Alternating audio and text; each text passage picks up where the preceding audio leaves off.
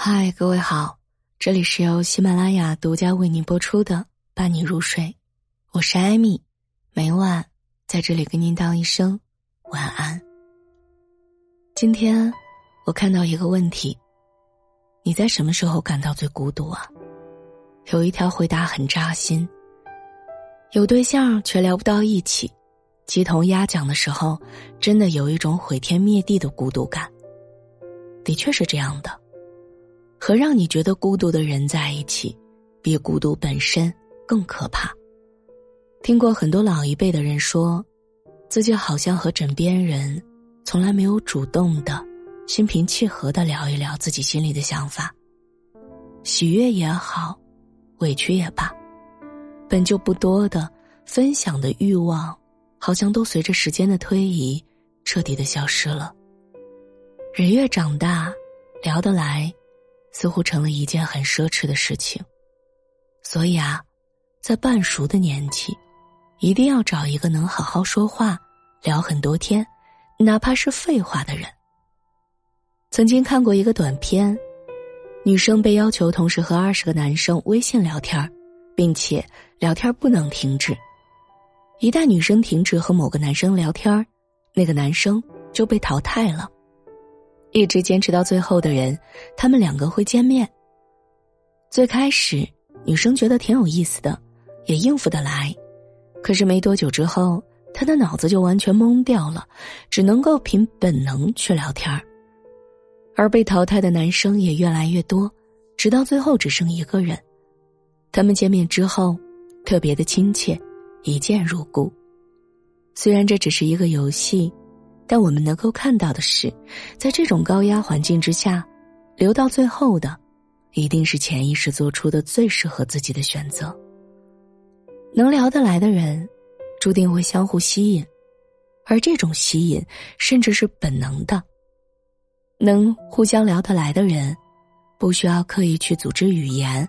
就会有说不完的话，拒绝不了的相互吸引。之前看过一档综艺节目叫做《半熟恋人》，最开始的时候，男女嘉宾只能在微信群里聊天，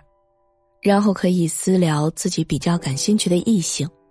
凭借盲聊来建立一个初步的印象，接着线下见面。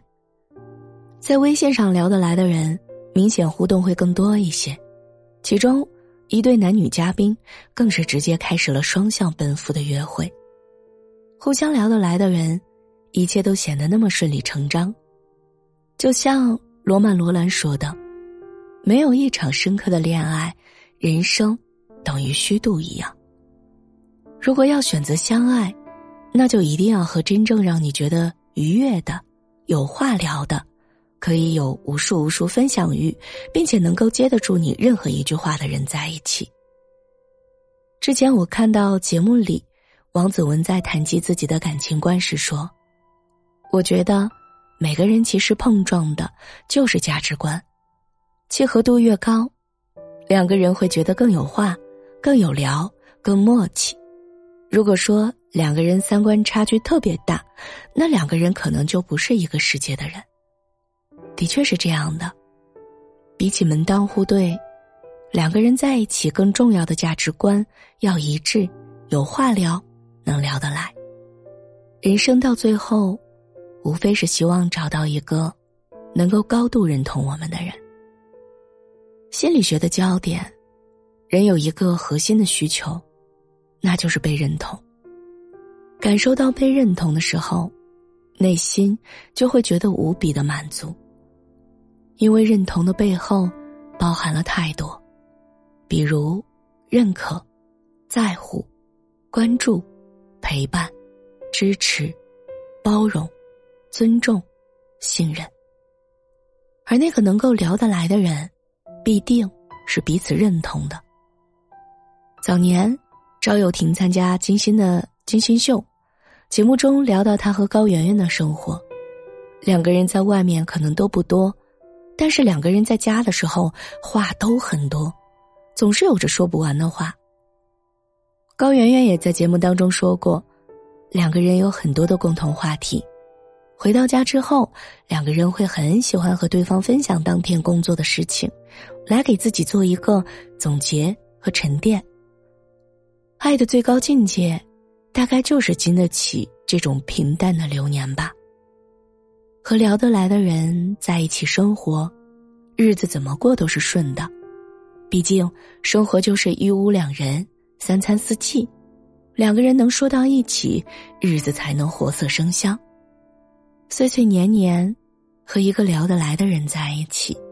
日子才不那么平淡。之前看到网友分享过一个故事，半夜突然有一个灵光一现的这种观点，兴致勃勃的想和对方分享，结果对方来了一句，让不让人睡觉了，瞬间扫兴。分享欲的消失总是让人觉得分外孤独。你看长大以后的人生，对父母有了不愿说的话，怕他们担心，对朋友有了不能说的话，人海四散，各有各的难。所以在很多个睡不着的夜晚，听着歌，翻着手机，却不知道能找谁。也许这就是相爱的意义吧。你们会是这个世界上没有血缘，但是却最最亲密的人，前提是你们彼此体谅，互相尊重，也互相包容。你可以随时找他，不会不好意思，也不用担心自己尴尬糗态，更不用担心耽误对方的时间。他不会嫌你矫情，不会觉得你烦，不会因为你突如其来的负面情绪觉得你像个疯子。世界在下沉，我们在拥抱，这样多好呀。假如你和一个人在一起，你却变得比以前更敏感和卑微，那对方大概不是你的归宿了。一生很短，余生不长，不要浪费时间和精力在只会让你变得更差的人的身上。相爱是治愈的过程，陪伴是懂得的前提。希望最真实的你，不必费心讨好，不用小心翼翼，希望有人把你妥善的照顾，安稳收藏。祝我们都能和聊得来的人共赴余生。这里是由喜马拉雅独家为您播出的伴您入睡，